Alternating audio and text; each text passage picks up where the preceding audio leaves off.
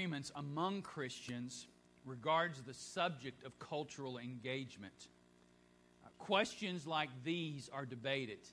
Can uh, culture be reformed? Is it our job to conform the culture? If we could just get enough people in the right places, uh, in the right positions, uh, with the right kind of influence, maybe our culture can be reformed. Uh, and, and, we certainly know it's not going to be perfected, but maybe it can be uh, uh, reformed. Or is, can the culture only be redeemed?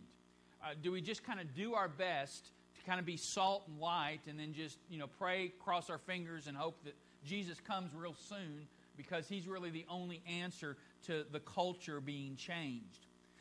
Other questions like what model should a believer follow for engaging the culture? Uh, isolation, come out from among them and be ye separate, saith the Lord. Assimilation, I, I've, I've, been, I, have become all things to all men that I might by all means win some. Uh, evangel, evangelization, go into all the world, preach the gospel. Or, or, or maybe activism, and we use the examples of Daniel and Joseph of men that God put in very powerful positions. And, and maybe, maybe that's the goal, that's the aim, to, to get involved uh, in the political system so that, so that we can have an effect upon the culture. And if you're sitting there and thinking, well, this really isn't for me, I don't want you to be deceived this morning that this is an issue that's reserved for the ivory tower or the brainiacs among us. You and I engage and contribute to the culture every day. Every day we, we contribute. Every day we engage. Not only are we engaging the culture, we're making culture every day. We're part of culture being formed each and every day. It's unavoidable. We, we can't avoid it. In fact, we have been designed and created by God to image Him in life's ordinary moments. And that's where culture occurs. It occurs in life's ordinary moments. And we have been designed and created by God to image Him in those ordinary moments, living as the people of God among the peoples of the world. Uh, we are the people of God, as, we, as we've been making our way through First Peter. We are the people of God. Not we shall be, but we are the people of God if you're a child of, if you're a, a believer in Jesus Christ. And because of that, we are the people of God among the peoples of the world. So, how do we fulfill our responsibility to the culture in a biblical manner? Well, today's text is we're getting ready to move into a new section. Today's text unpacks the core values of cultural engagement. What are the, uh, uh, if you've in business or if you've had to put together a mission statement or if you've uh, uh, uh, trying to think about a ministry uh, a lot of times we that, that's one of the buzz terms today is core values. What, what are the core values? Well what are the core values of engaging the culture? Our text introduces the second major section of this book the second major section begins in verse 13 and it goes all the way through to chapter 4 and verse 11. And it is the heart of Peter's teaching. Peter's going to be dealing with some very, very difficult issues of how we, as the people of God, live out our faith, uh, in, in, uh, live, live out our faith at home, live out our faith in a, in a culture that is uh, against us, live out our faith on the job. How do we do this? How do we go about doing this? Again, remember, these people are people who have been, who have been taken from their land. They are strangers, they are aliens in the, in the, in the country that we know today as Turkey. They're in a, they have been dispossessed. They have lost their possessions. They're not able to meet together like they used to because they've been scattered all over. And so now here they find themselves as foreigners and strangers in a land. And, and Peter is writing them to say that how they are to engage where God has placed them now as, they, as they've been dispossessed by the Roman government. And so, as we look at this major section, there's two truths. There's two big ideas that are found in chapter 2, verse 13, all the way to chapter 4, verse 11.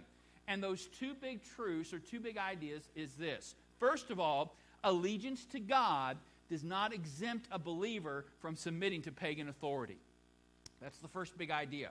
In other words, I can't say this. Well, you know, I pay taxes to the U.S. government, and they do some things with that money that I just flat out don't agree with.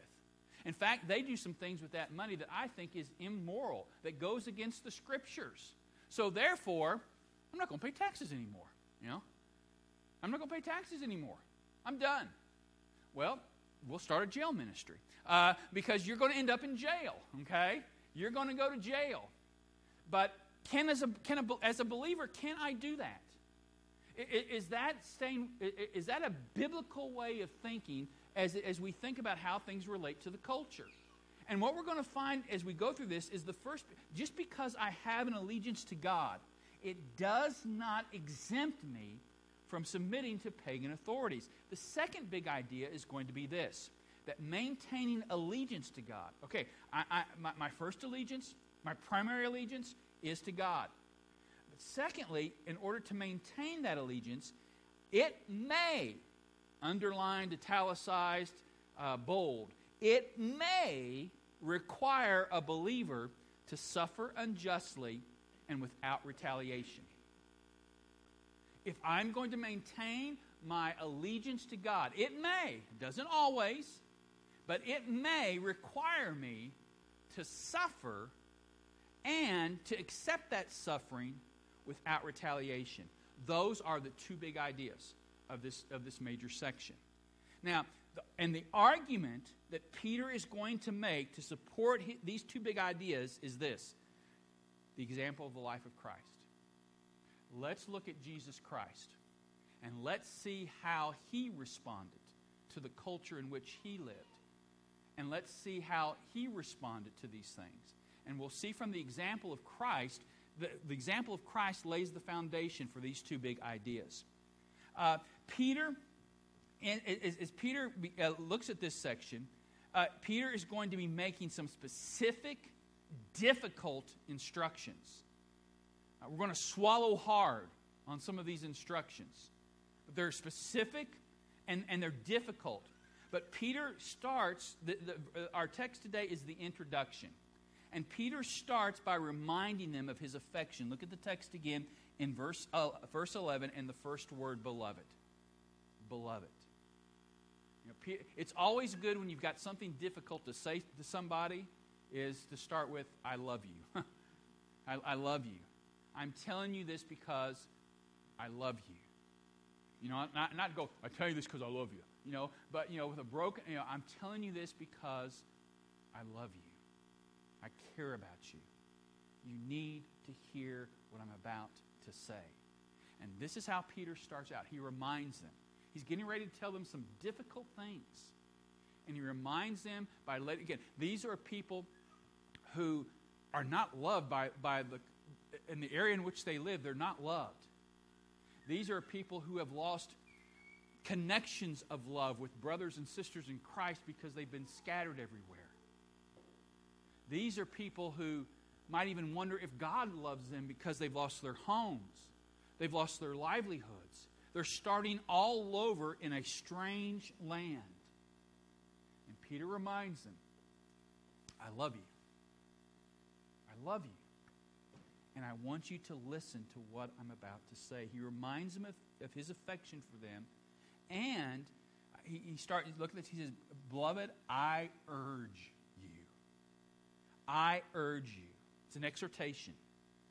And he exhorts them regarding, as we'll see, the core values of cultural engagement.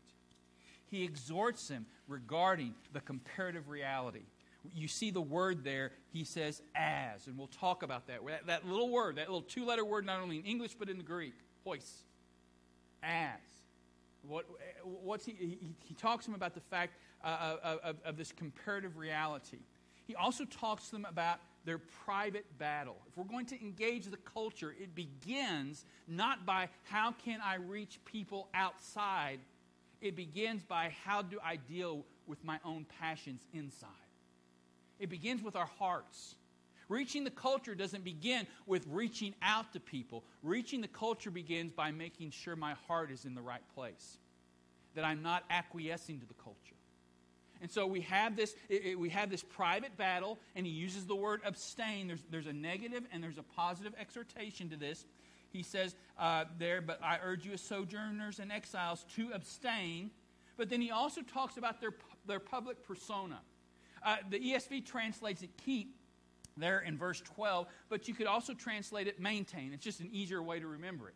Uh, so, so it deals with our comparative reality, it deals with our private battle, abstain, and our public persona, maintain. And so the first core value of engagement is our comparative reality there in verse 11. Peter writes uh, there in verse 11, Beloved, I urge you as. Now, again, all, all this first major section that we've looked at has had to do all with our identity. Who are we in Christ? What does it mean to be a follower of Christ? And we've looked at our unique privileges, we've looked at our responsibilities, we, we, have looked at the fact of, uh, of, of that, that, not that we've replaced Israel, but we've looked at the fact that, that, that we have the same, uh, uh, the same kind of ministry, the same kind of ministry that the nation of Israel had to the nations. And so he, he, he